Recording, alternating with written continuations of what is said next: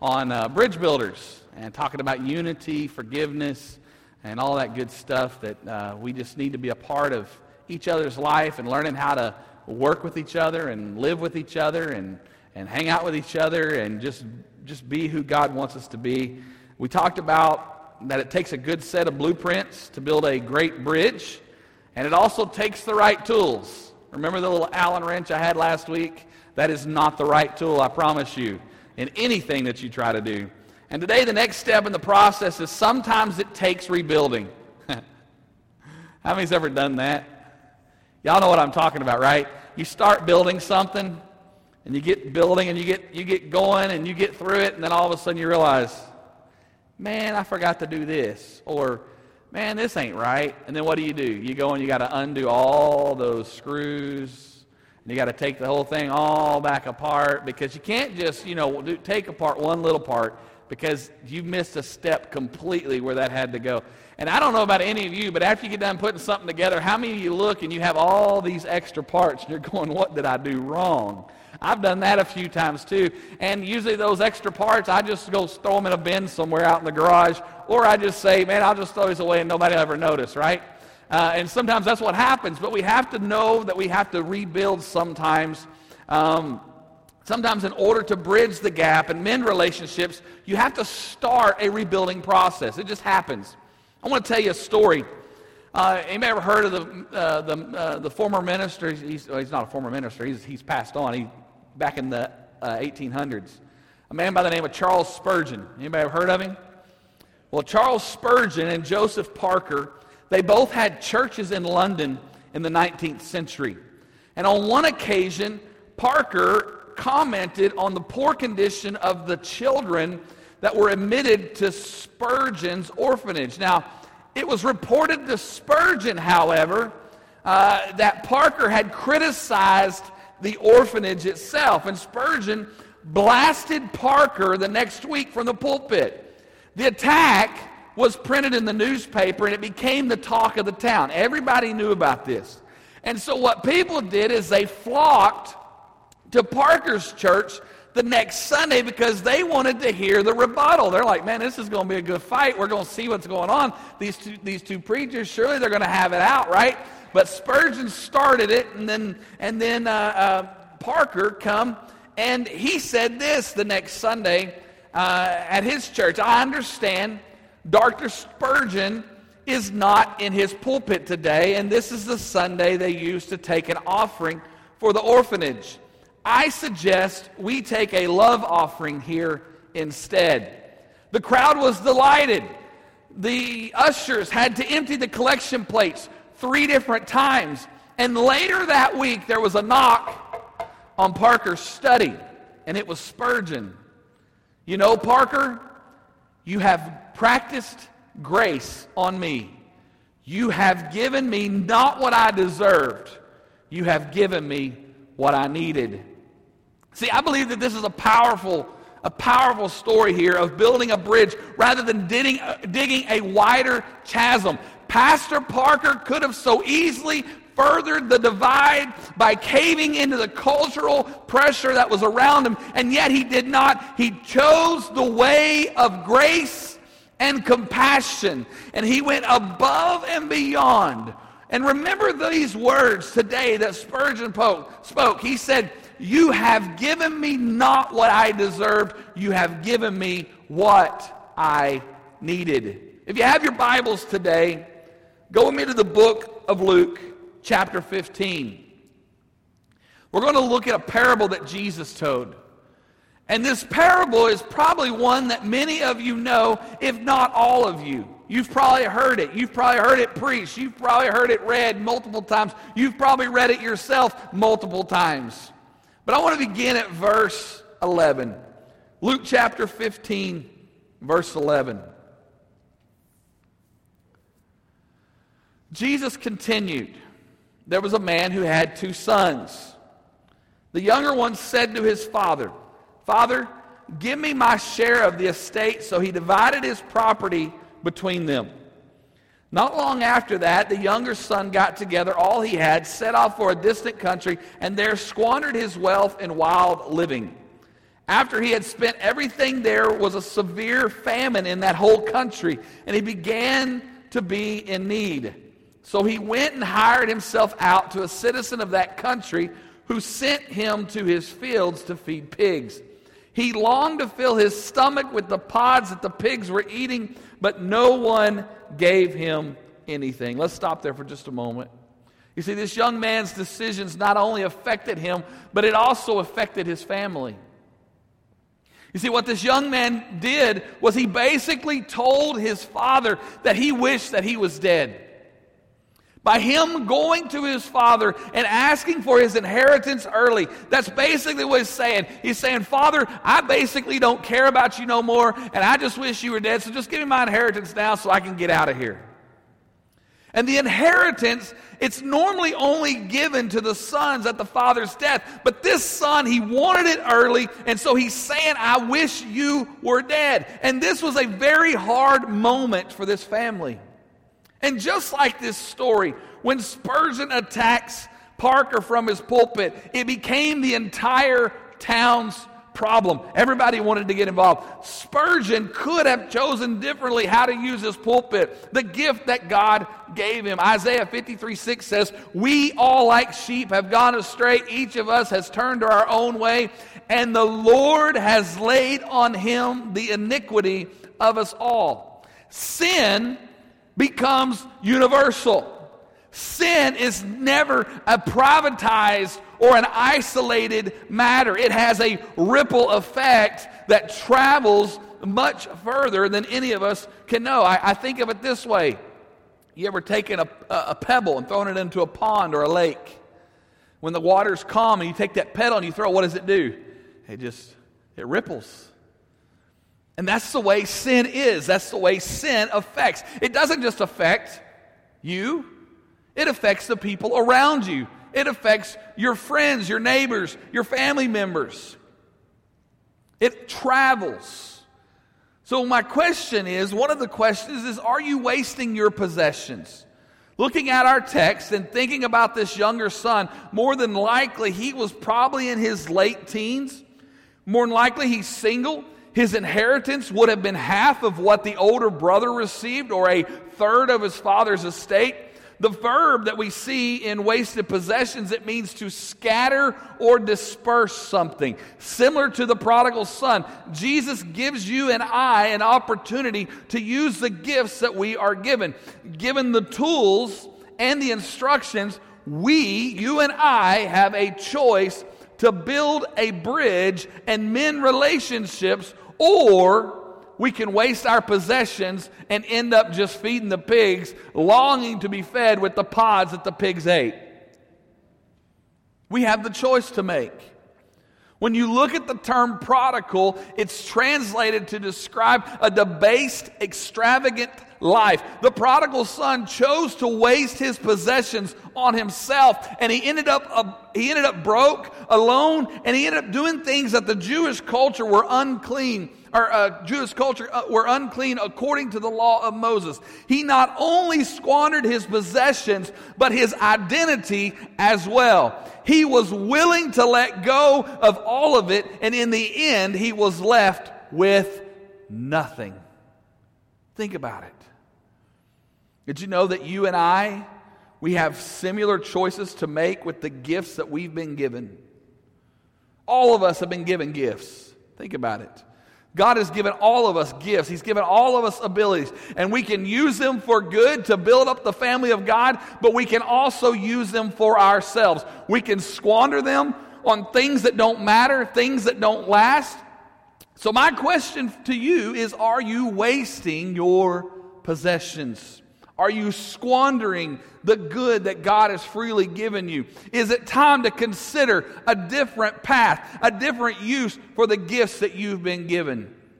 I believe that might be time for some of us to rebuild, to reprioritize, to rethink about where we're going, what we're doing, what we're saying, what we're using those gifts for. Every one of us has a little bit of a prodigal in us, right? Some of us are blessed with a, with a profession, with money, with a, a gift of singing or dancing or athletics, but we waste the gifting on things that please us. We live in a society where it's all about me. I see it every single day. You know what I'm talking about. We go to a, a supermarket or go to the Walmart or wherever we may go. It happens in the parking lot, it happens in the store, it happens at the registers, it happens in fast food restaurants. It's all about me. It's about my time. It's about my needs, my wants, my desires. If they don't have what I want, I'm going to go complain about it. If they don't do it exactly the way I want it done, I'm going to complain about it. It's all about us.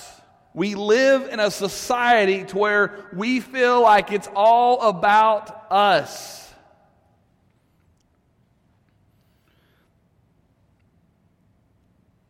There's no shortage of temptation in this life.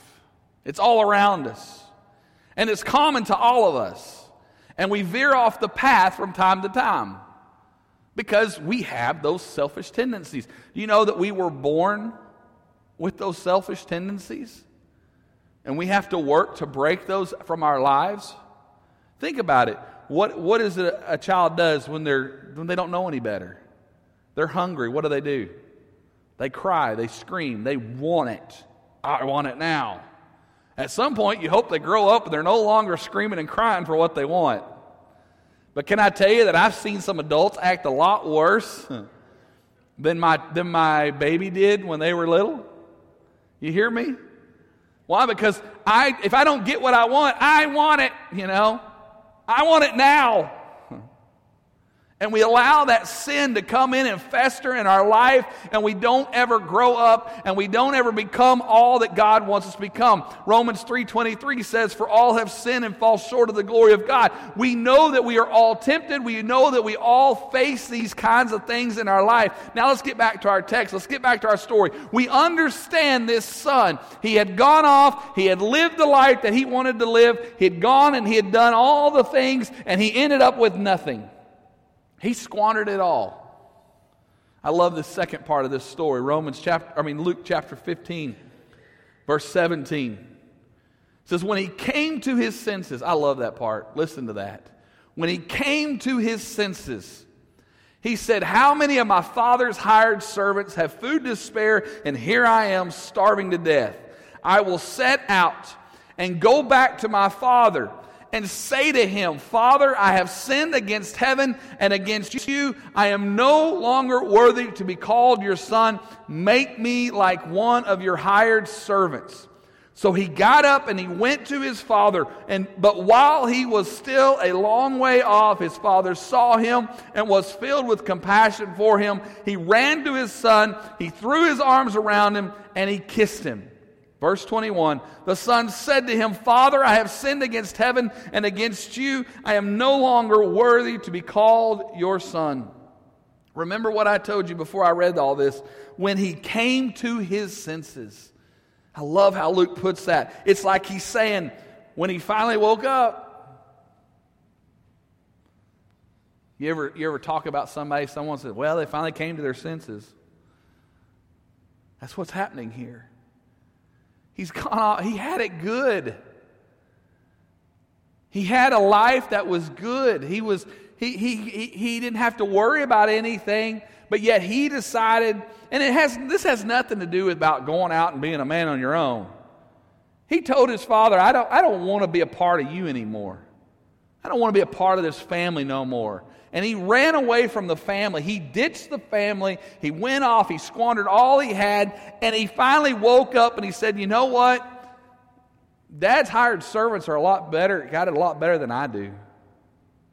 He came to his senses. He finally realized that I had it pretty good at home. And so he decided, and, and, I can see as, as, you read, as we're reading these, this text, I can see him in his mind thinking, you know, I could go and man, I could tell him this, and you know, you ever do that? You ever plan out your strategy before you, you know, you, know you're fixing to face conflict, right? You know something's about to go down. I mean, it's about to be a throwdown or something, and you're sitting there planning out, well, you know, I could dodge right, swing left, you know, I, I don't know. And, uh, but I can just imagine this son, he's thinking in his mind, he's going down, he's like, I'm coming home. He's like, I, I, I'm, he's expecting the worst, right? He deserved the worst, didn't he? He deserved the worst. He told his father basically, you just go. Just, just die already. And so he's expecting the worst and he's playing out this thought in his mind and he's got this thought he's trying to figure out what he's going to do what is he going to say and it's just going through his mind and as he does that he looks off in a distance and he sees somebody coming his way and so I'm, I'm, I'm sure he's probably getting ready because he doesn't recognize who it is yet. And he's sitting there and he's getting ready. He's probably bowing up and he's like, okay, I, am going to take the first punch, you know? I mean, I'm, I'm ready because they're, they're coming after me. They don't want me here. You know, they don't want me to be a part of this family. I, I've already screwed up. I've messed up. They're not going to take me back. And he's getting ready. And then as the man gets closer to him, he starts to figure it out that it's his father. And he's thinking, why is dad coming this way? Why is he coming towards me? And he starts, I think he kind of also realizes, and this is just what I see in my mind, is he's no he's not coming with the fist ready to knock his son's block off, but he's coming with open arms, ready to embrace his son, and he's got his arms open wide and he's ready to receive him with all that he can. He is not coming to fight. He's not telling that he's not woman wanted, but he's coming to tell him that he's welcome to come back and he's ready to receive his son back into the family. He's showing him grace. He's showing him love. He's showing him mercy.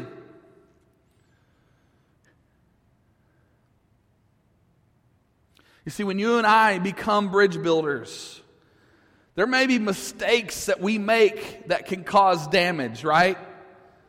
If you've ever built anything, like I've talked about, we, we make mistakes sometimes, but it's important for us to recognize our mistakes and make things right as much as we have the power to do so.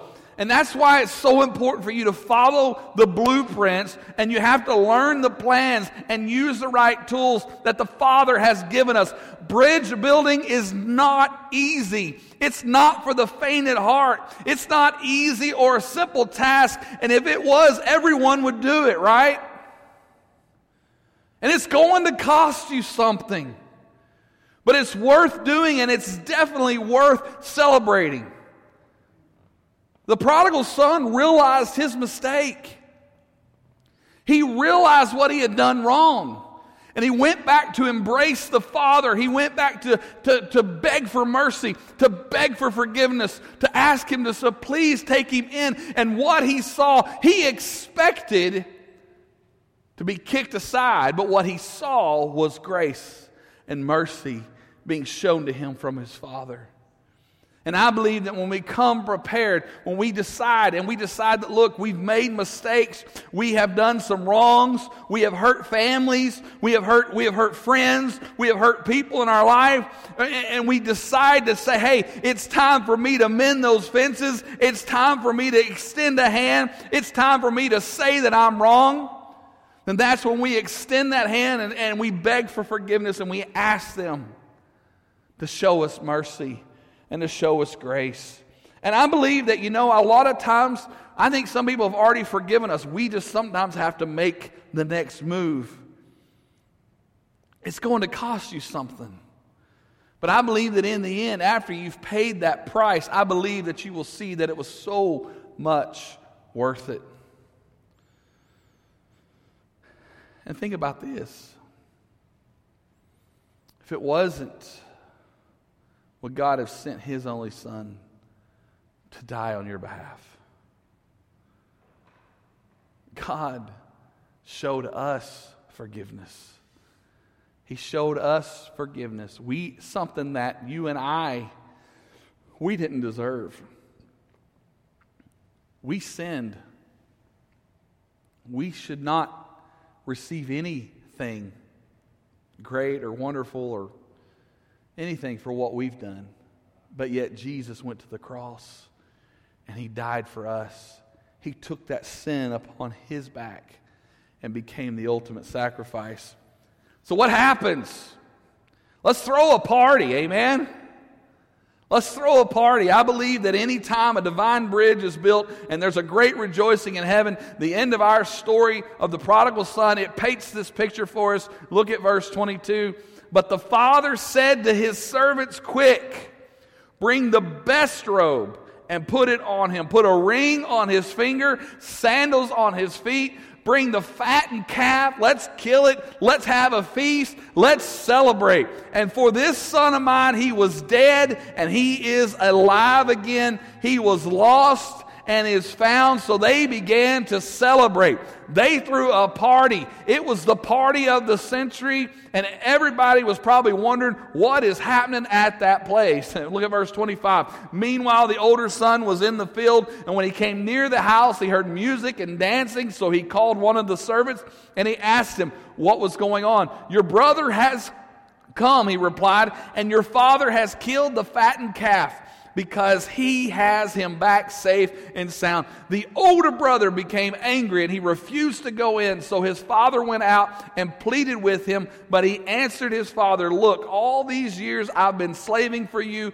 and never disobeyed your orders, yet you never gave me even a young goat so I could celebrate with my friends. But when this son of yours who has squandered your property with prostitutes comes home, you kill the fattened calf for him. My son, the father said, You are always with me, and everything I have is yours. Verse 32.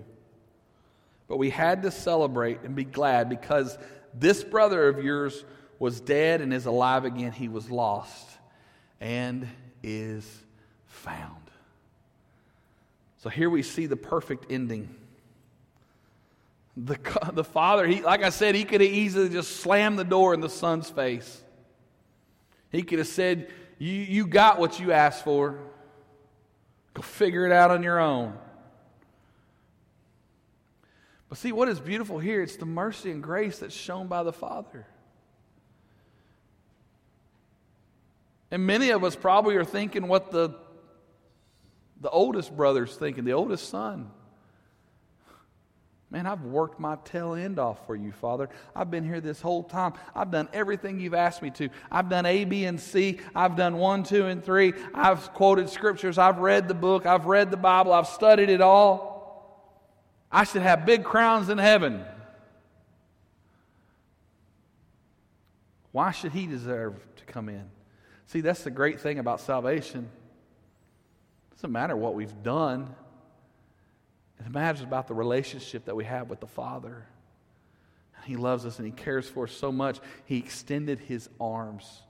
He became that bridge that brought us from sin to grace and forgiveness.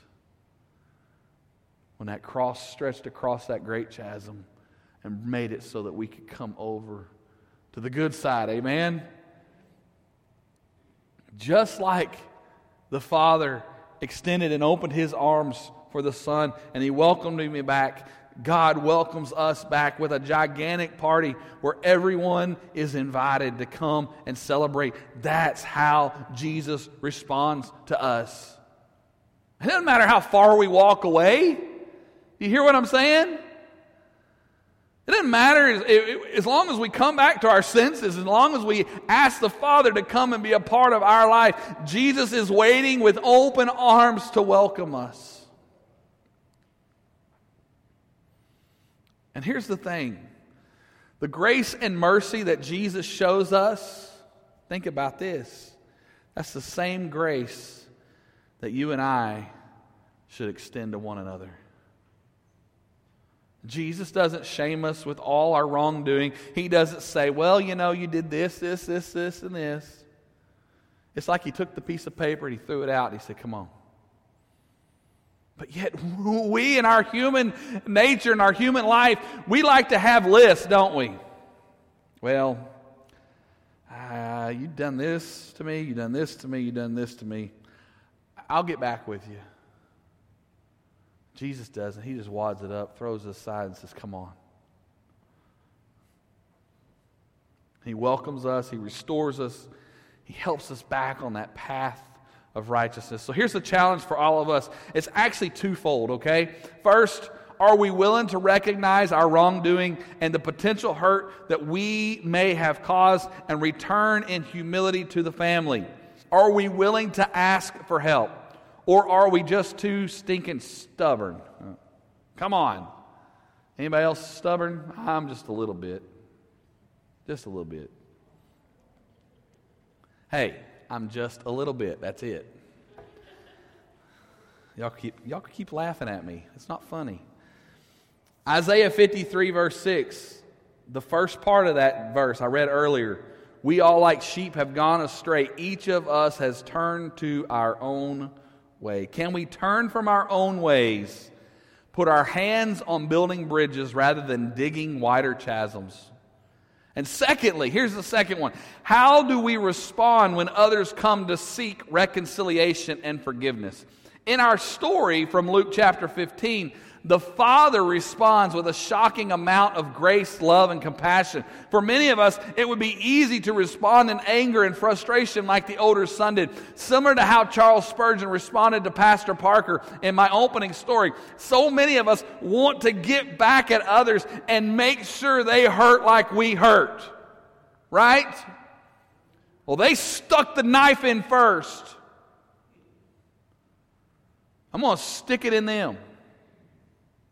I want them to pay for what they've done to me. And you know, this may make sense to the world, but this is not the way of Jesus. Amen?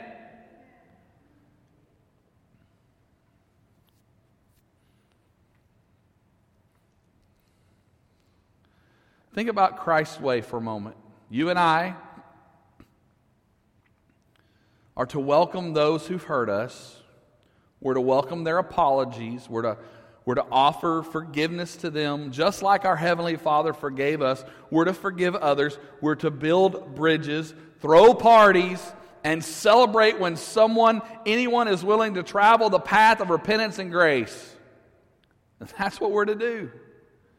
Oh, it's easy for you to say, Pastor, you don't know what they've done to me. You're right, I don't. But I know what I've done to Christ. And yet he still extended his arms to me and invited me in. Remember what Spurgeon said to Parker You've given me not what I deserved, you have given me what I needed. Not what I deserved, Lord, but what I needed. Many of us, we can relate to this story of the prodigal son because we see aspects, aspects of our, of our lives in it. And many of us, we've gone our own way. We've tried to do things by ourselves and we have turned our backs on family. We've turned our backs on loved ones, different relationships over the years, and even God in order to try and find ourselves. And just like this young son, we come to the point in our life where we know we need to head home, right? We need to pick up whatever shambles that we have left and make the journey. And aren't we grateful that Jesus went before us and he built the bridge back to the Father that we all walk upon? He did it with his own life. He laid down his own life so that we can all of us at any time, it doesn't matter when, we can head back to the Father's house. And some of us, we may have, we may have returned again and again and again and again. Amen? I've heard a preacher say, if you got to ride that altar to heaven, do it. You know how many times I've messed up? More times than I can count. And yet, every single time, the Father extends His hand to me and shows me grace. Gives me what I don't deserve. The work Jesus has done, the bridge he has built is strong and it's well able to accommodate an innumerable number of travelers. It's kind of interesting. I've been reading this story. I've been reading, I, I been doing this sermon, and the other day I read a story about a bridge. It was in 1989, I think it was, the dates. And I, I didn't write any of this information down, so I'm kind of going off my memory. But there was this bridge that was in uh, Arkansas, near, I believe it was near Heber Springs. Some of y'all may remember the story years ago. And it was, a, it was an old swinging bridge, and the engineers had, had deemed it that it was, that, that they just kind of said, well, it's, it's fine, you know. And so this, this church group or a bunch of young people were in town for some kind of convention or something, and they all went out to this bridge, and they got on this bridge, and they started swinging it. And they said that this bridge was so, they were swinging it so high that you could see the bottom of the bridge because it was, it was an old swinging bridge. And, they, and in, this, in this pressure of all these kids on it, it snapped and fell. And I think it ended up killing like three or three or five and injuring 18. So it was a big tragic accident happened. And, uh, and I'm sitting there thinking when I was doing this today, the work, and I, and I wrote this down the bridge he has built, it's strong and well able to accommodate an innumerable number of travelers. Aren't you glad that the bridge that Jesus builds is not one that's going to crumble and fall? It's always there for you and I to cross. I'm so grateful. I'm so thankful that, that Jesus has extended that bridge to me. And, and He's our example, He's our inspiration. And we can all be confident and bold in the bridge that He's built. So I believe that you and I need to be people of action. We need to be willing to take the high road of forgiveness and repentance. And when those prodigals come home in our life, we got to be willing to throw a party. Amen? Don't we all like parties? I like parties, they're fun. Have a good time, lots of good food, you know. Parties are good. Let's celebrate when they come home. And just like our Heavenly Father, He does that any time that we do that. So here's your homework for this week. I like homework for y'all, not for me. No, homework's good. We got to have things that we need to work on, that we need to build on, because we want to become better, right? We want to become all that Christ wants us to become. So here it is. Number one, be, be sure to come back next week as we finish this series. Next week, we're going to learn how to break barriers. You ever come, you ever come to a, an, uh, a bridge and it says, it's got barriers there and it says bridge out? Okay, that's not the barriers I'm talking about, guys. We want those barriers, okay? Because that means that you're going to die if you go on that bridge, because that bridge is not completed. But there are some barriers that keep us from building bridges, and we're going to talk about those. And Jesus was the bridge that brought together two groups of people, the Jews and the Gentiles. And, it and it's only Jesus that can bring peace and unite all divided groups in our world. Amen? So we're going to talk about that next week, so be here. And then my challenge to you is you need to be willing to repent and return home if you need to. If you got things in your life that you've maybe you've done somebody wrong. It's time to repent and go home. Amen. It's time to repent, mend those fences. Even if you need to again and again and again, Jesus is ready to take you in too. The Father is always ready to receive you. And then the third thing is if someone comes to you seeking forgiveness this week, receive them in, okay? Celebrate them, welcome them back forgive as the Father has forgiven. Being a bridge builder in our culture, it's hard work, isn't it? It takes a lot of intentionality, right? It takes a lot of grit, it takes a lot of grace, but it's the right thing to do. It, it's the way of Jesus, it's the way of the kingdom. And if it is what Jesus would do, then it's what we should do too. Amen? If Jesus would do it, then we should do it. Jesus extended that grace to us, He extended that forgiveness to us. We, in turn, need to extend it to someone else.